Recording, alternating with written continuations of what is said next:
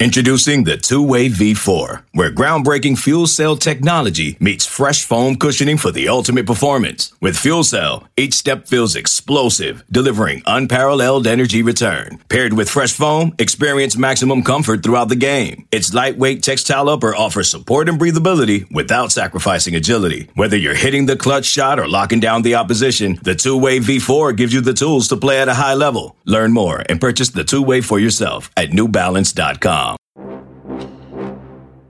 Thank you.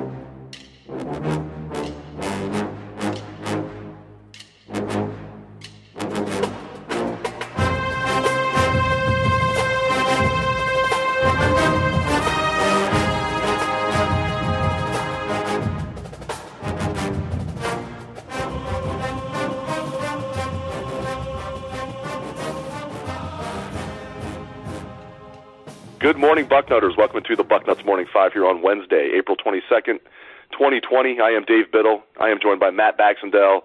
Bax, let's get right into it. Lots to talk about on today's show. We're going to get into recruiting. We're going to talk about the NFL draft. Let's start off with Ohio State's 2020 linebackers. Very veteran group. Even the backups are veteran. You know, guys like Teradja Mitchell and Dallas Gant and K'Vaughan Pope are going to be juniors. We think of them as young guys. They're juniors. And they got a bunch of seniors with Tuf Borland and Baron Browning and Pete Werner Justin Hilliard if he sticks around and, and does not transfer. There is some talk about that in the spring backs. Just in general, how do you feel about Ohio State's linebackers going into this season? You know, this may sound bad, but I almost feel like we're too veteran at the position because you have so many young guys that we've wanted to see that we haven't gotten to see. You know what I mean? Like, it feels like a bit like the Buckeyes. You know, they have so many guys that are capable of playing right now, and that's great, and I'm excited about that. But you know, the flip side of that is is that you've got K'Vaughan Pope, you got Teradja Mitchell, you got Dallas Gant. We haven't seen them yet, and you know when you have an unsettled linebacking group where you have a guy in Hilliard who's a what is he, sixth year senior this year, who hasn't really been able to stay healthy. You have a guy in Tuf Borland that we all know is good, but is is he great? You know, it's, he's sort of like the JT Barrett of the defense, where you know what you're getting, but is it is it is it the most you can get from the position? Um, you got a guy in Baron Browning who, to this day, I am still firmly a big believer that he should be. He always looks best when he's attacking the quarterback. Like he's your rush outside linebacker. He's your put his hand down on the ground if you need him kind of guy, more than a read and react linebacker. So really, you know, you've got one guy in Pete Werner who I'm confident is an elite level linebacker. After watching him against Freiermuth from Penn State last year, I don't think anybody can debate that. You know, so you've got these young guys, and the big question is, how good can they be? You know, are you happy to settle for, you know, pretty good, or do you want to aim to see if you have another Raekwon McMillan or another Darron Lee on your hands with some of these young guys, right? And with the qual- with the number of veterans that you have, the fact Tuf's going to be like a three-year starter, you know, uh, Justin Hilliards is, is fought through everything to try to get his way onto the field. So it's not like they're going to not play him just because he's the oldest guy. But, you know, in fact, if anything, you'd be more concerned that maybe he's on the field because of how hard he's worked to get there. So I guess the linebackers are a really interesting situation because do these older players act as a bit of a glass ceiling towards a younger group that maybe has a higher real ceiling by the end of the day? Uh, it, it's it's a fascinating position, and unfortunately, we didn't get spring football to see whether that's the case or not. You know, because you'd be hearing stories. We always heard, heard a lot about K'Vaughan Pope behind the scenes, but the other two as well. Here and there, you hear stories about, man, that kid's really good. He should be playing, right? So I think linebackers are going to be a really interesting position to watch because there's very clearly what's become the old school of the linebackers, and then the new school of guys who haven't gotten on the field yet. What do you want to see happen? I mean, other than the Buckeyes linebackers just play out of their minds, just from a personnel standpoint, as, as you're sitting here, you know, we're just spitballing. But what does, what does Matt Baxendale want to see with the linebackers this year? Well, knowing that the coaches know more than me and putting that preface out there because, you know, that's the first time you ever criticize anybody who plays. They go, well, the coaches know more than you. Yeah, uh huh. The coaches knew more than me, too, whenever I said JT Barrett should have sat and Dwayne Haskins should have played. Wrong. Anyways, uh, so the issue I think we have here is, is I, I don't think you, I think Werner's the only one you can argue with being on, not argue with being on the field. He's clearly played at a, at a very, very high level. I thought he was the best linebacker on the team in a couple games last year, which says a lot when Malik Harrison's looking at being a draft pick upcoming here. Um, what I really want to know is uh, I want the best player to play. at the positions, right? I don't want the most veteran player to play. I don't want the most trusted player to play, right? It kind of reminds me of um, remember when we had Curtis Grant at middle linebacker for years, and he was great against the run, but we all got terrified of him in any passing play, and then Raekwon McMillan showed up. And to Curtis Grant's credit, his last year he kind of took that next step against the pass. But on obvious passing downs, Raekwon was the middle linebacker. I want the best linebacker on the field. We got some guys who look like dudes who make me really question whether Tuf is the best linebacker on the field. Now he may be the best quarterback on the field as uh, the quarterback of the defense, he may be uh, the most veteran guy that you know what you're going to get, and he's going to battle, right? And he's going to be one of those guys who's going to do really well until you're running against the hyper elite teams where you get exposed. And we've seen that at times with him. Um, so it, it, again, that's why I keep making the JT Barrett comparison. He's very good, but is he great? I don't know. I don't think so. And I think these other guys behind him have that potential. I also think Baron Browning's utterly miscast if you're going to have him trying to do anything like what Werner does, which is covering tight ends, playing zone.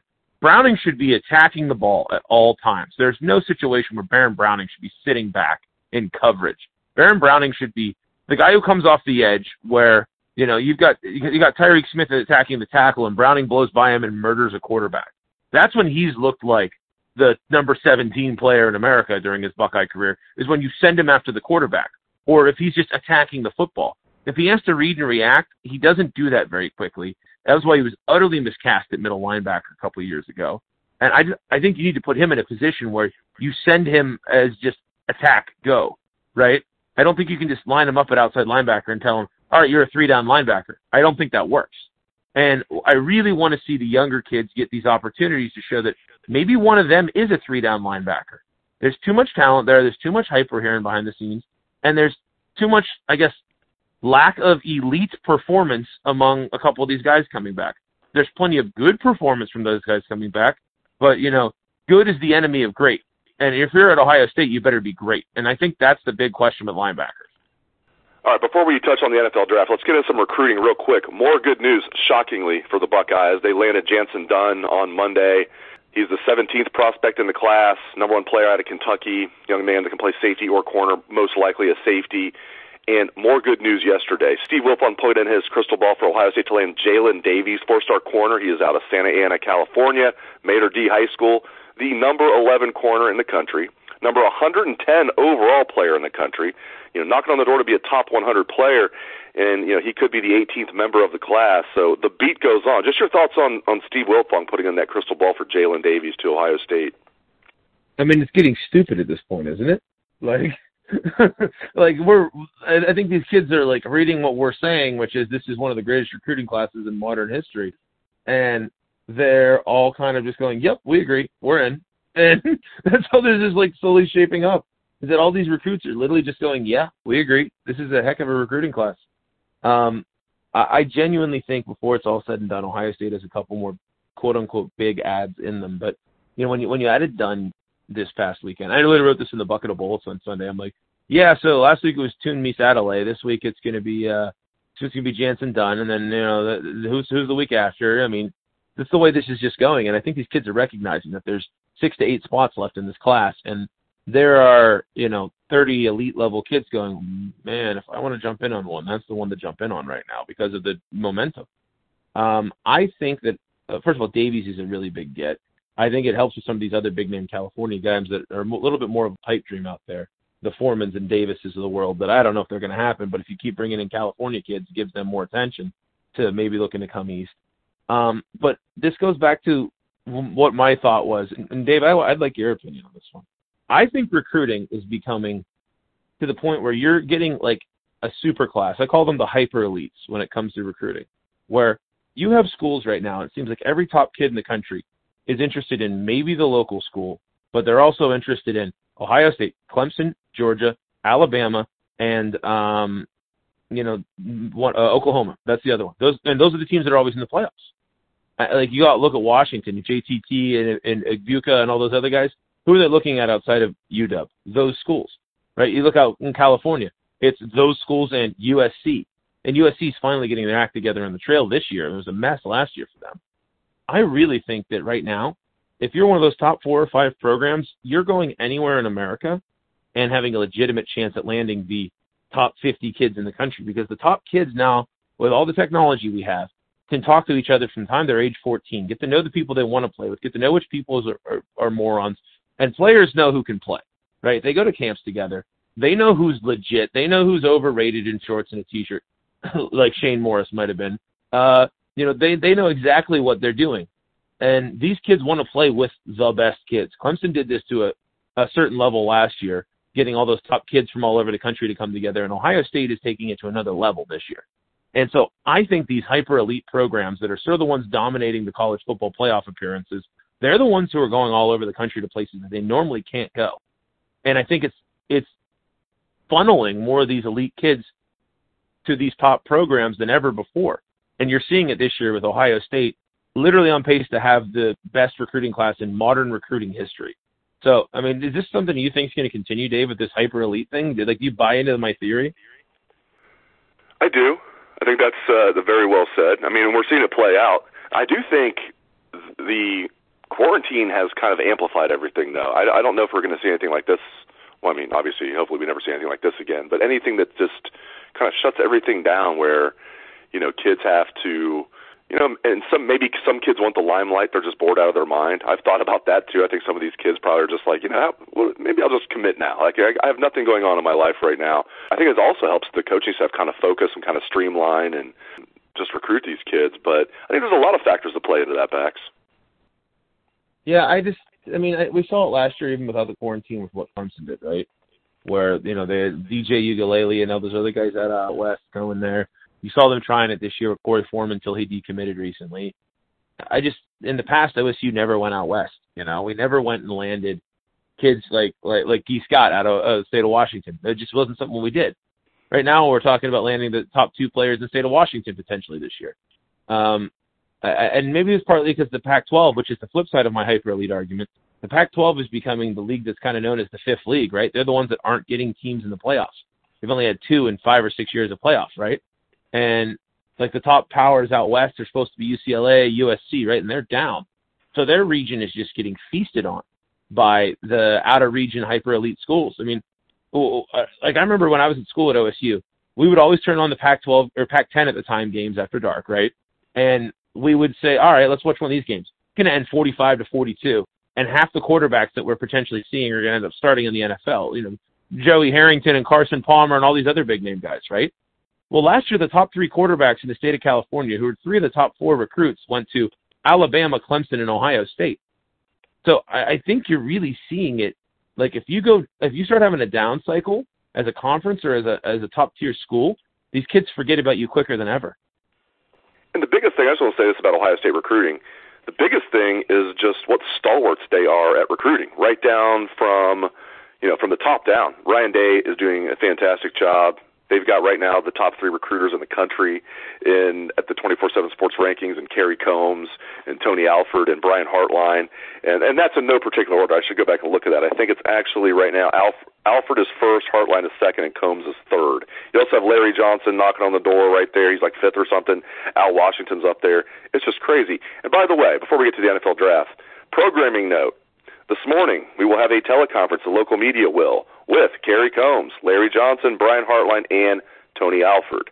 So I'm very excited about that. We're going to get a lot of information from Coach Combs, Coach Johnson, Coach Hartline, and Coach Alford pretty much right after this podcast ends. So keep it locked to Bucknuts for all that. All right, Bax, as promised, NFL draft first round is tomorrow. I cannot wait. This is just so, you know, we haven't had, I guess, other than the Michael Jordan documentary, documentary, really anything as sports fans. Just all we're all gathering around at the same time to watch in like two months. The NFL draft, as you and I have talked, the, the ratings are going to be off the charts. But just what are you most excited to see tomorrow night with the first round?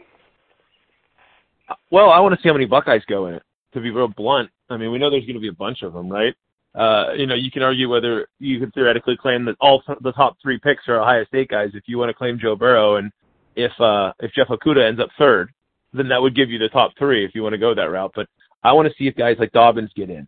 Um, I, I genuinely just want to see football, r- real football stuff. To be real honest, I, I, I was joking. This is the most excited I've been for an NFL draft in years, right? Uh, not because like you know I'm particularly interested more than usual. I'm always interested, but like there's nothing else going on. So since the shutdowns happened, outside of like pro wrestling with no fans in the stands. This is the first thing resembling sports that we're getting. You know what I mean? Like, uh, I'm just so excited to have something that I can talk about with people that seems normal again. And you know, as we slowly creep towards like somewhat of a return to normalcy, this is like a big slap in the face of like normal pie. And I really want some normal pie right now.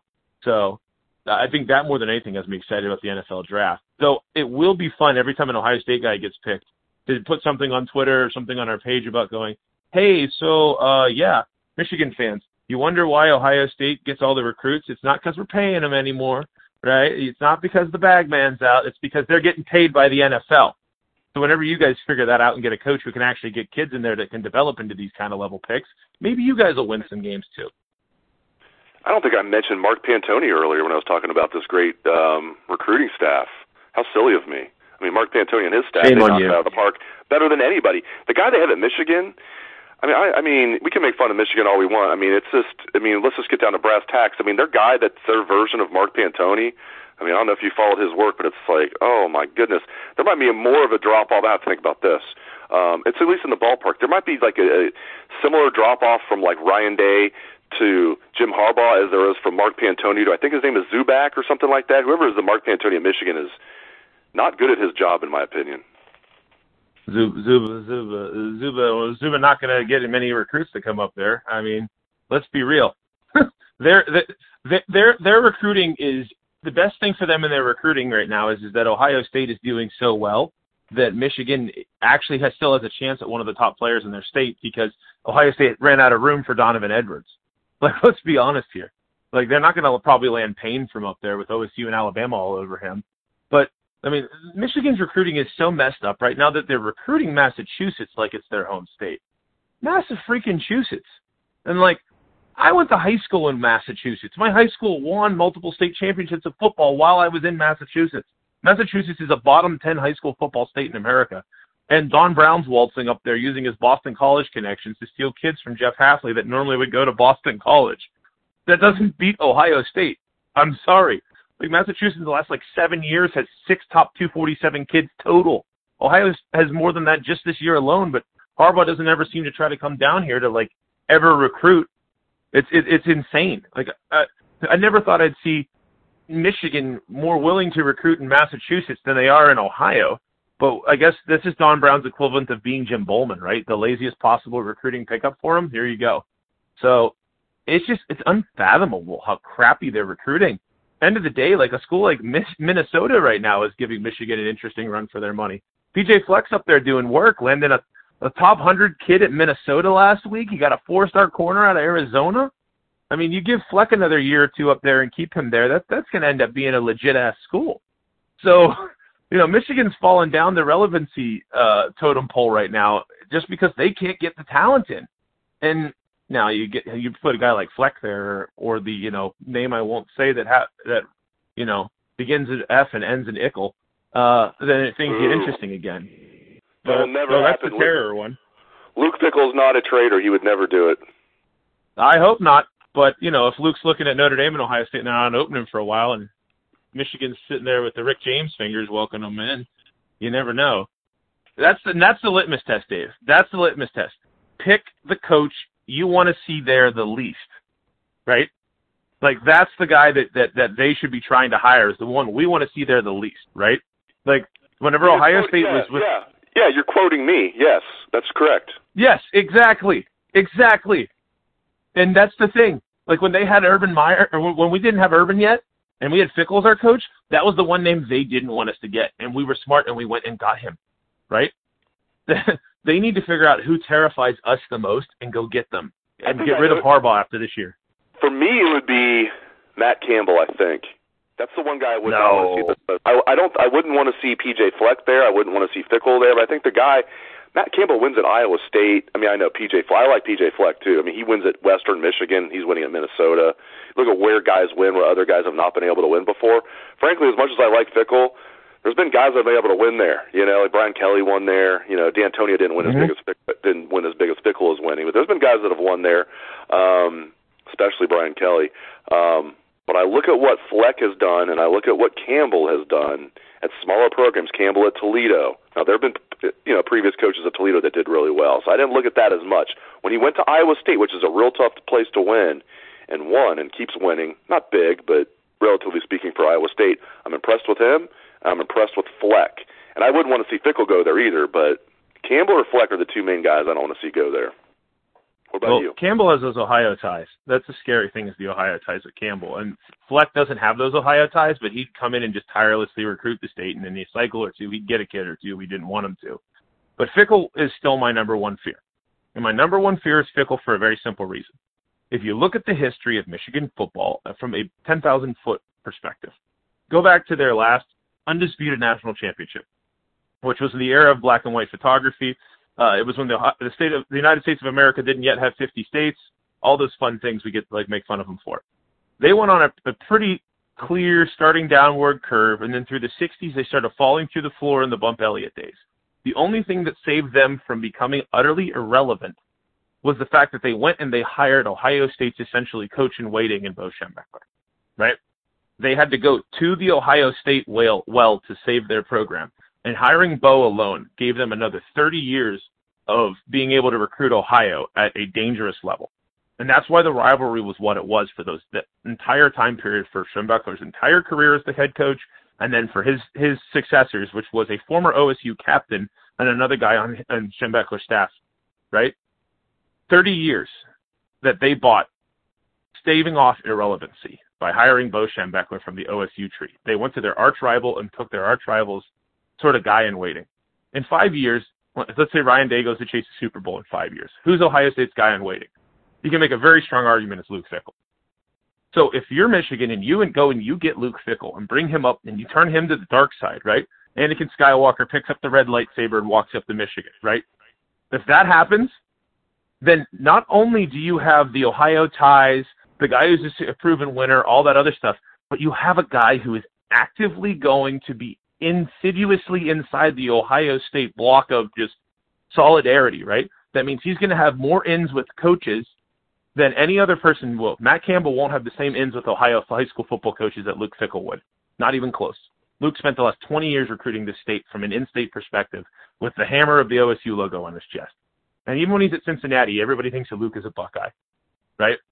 And on top of that, all the, the things from the network of Ohio State people, the potential coaches, all the things that look the, the for example the Bourne family that flipped off of the Michigan bandwagon with their children coming from Michigan to OSU all the attrition that Michigan has seen as a valuable program they start building that back to themselves because you have a guy like Luke who actively takes from Ohio State right? So if Luke goes there it hurts Ohio State as a as, as as almost a block right the state of Ohio is a solid block all the people in Ohio are aligned all the coaches in Ohio are aligned if Luke goes over there, there's more goodwill Michigan gets from Luke Fickell in terms of recruiting and in terms of being able to break that fence around Ohio that is 300 feet high than any other coach. And that's the biggest reason Ohio State has been kicking the crap out of Michigan for the last 20 years because they can't hop over our fence because we shoot them down every time they try. That's why they lose every November. And the biggest way that they get that fixed is they hire Luke Fickell. That's why Luke, for me, by a mile, is the least interesting guy, or the the the, the guy I want to see the least up there. He is by far the scariest hire for that reason alone. PJ Fleck will win a ton of games. He'll be there, John Cooper. He'll lose in, in against Ohio State at the end of the day because he's a pretty conservative coach. But he'll have their guys ready to play. He'll be a handful. Matt Campbell will come here and he'll recruit, but he won't steal the kids from Ohio like Luke Fickell could. And he's not a Buckeye. He's a Mount Union guy. There's a big difference. So Luke Fickell to me by a mile, and I could talk about this all day. Mean, don't make this the Bucknuts five hours, but like it's Luke Fickell, And I hope to God that you're right that Luke has no interest in going to Ann Arbor in a year because that's going to be an availability to him. I have firmly believe it. We do agree on one thing. We like that Michigan is using Massachusetts as a recruiting pipeline and not coming into Ohio and trying to do what, what they did for many years, which was the lifeblood of their program. I mean, Harbaugh should know it better than anybody. He's from Ohio. Desmond Howard, who he played with from Ohio, Charles Woodson, the other Heisman Trophy winner from Ohio, Elvis Grbac, on and on. People who ruined my childhood. Um, well, felt, felt like their half their I didn't feel like it. Half their roster was from Ohio, but uh, yeah, let them uh, let them tap into Massachusetts. Great stuff from the People's Champ Matt Baxendale. You can catch his column every Sunday on Bucknuts. It is the bucket of bullets. Thank you very much, Bax, and thank you to all the listeners out there for tuning into the show. Again, keep it locked to Bucknuts, Ohio State's assistant coaches teleconference this morning. We will have full coverage of that. Let's hear that Buckeye swag, best damn band in the land.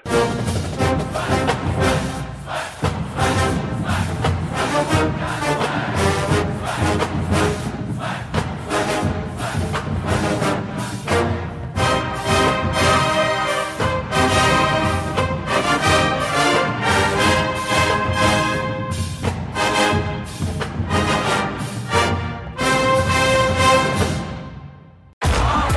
streaming on Paramount Plus. You ready, Bob? Well, all right. Audiences are raving. Bob Marley is electrifying. What you want, It's the feel-good movie of the year. You dig? What you Bob Marley, One Love. Rated PG-13. Now streaming on Paramount Plus.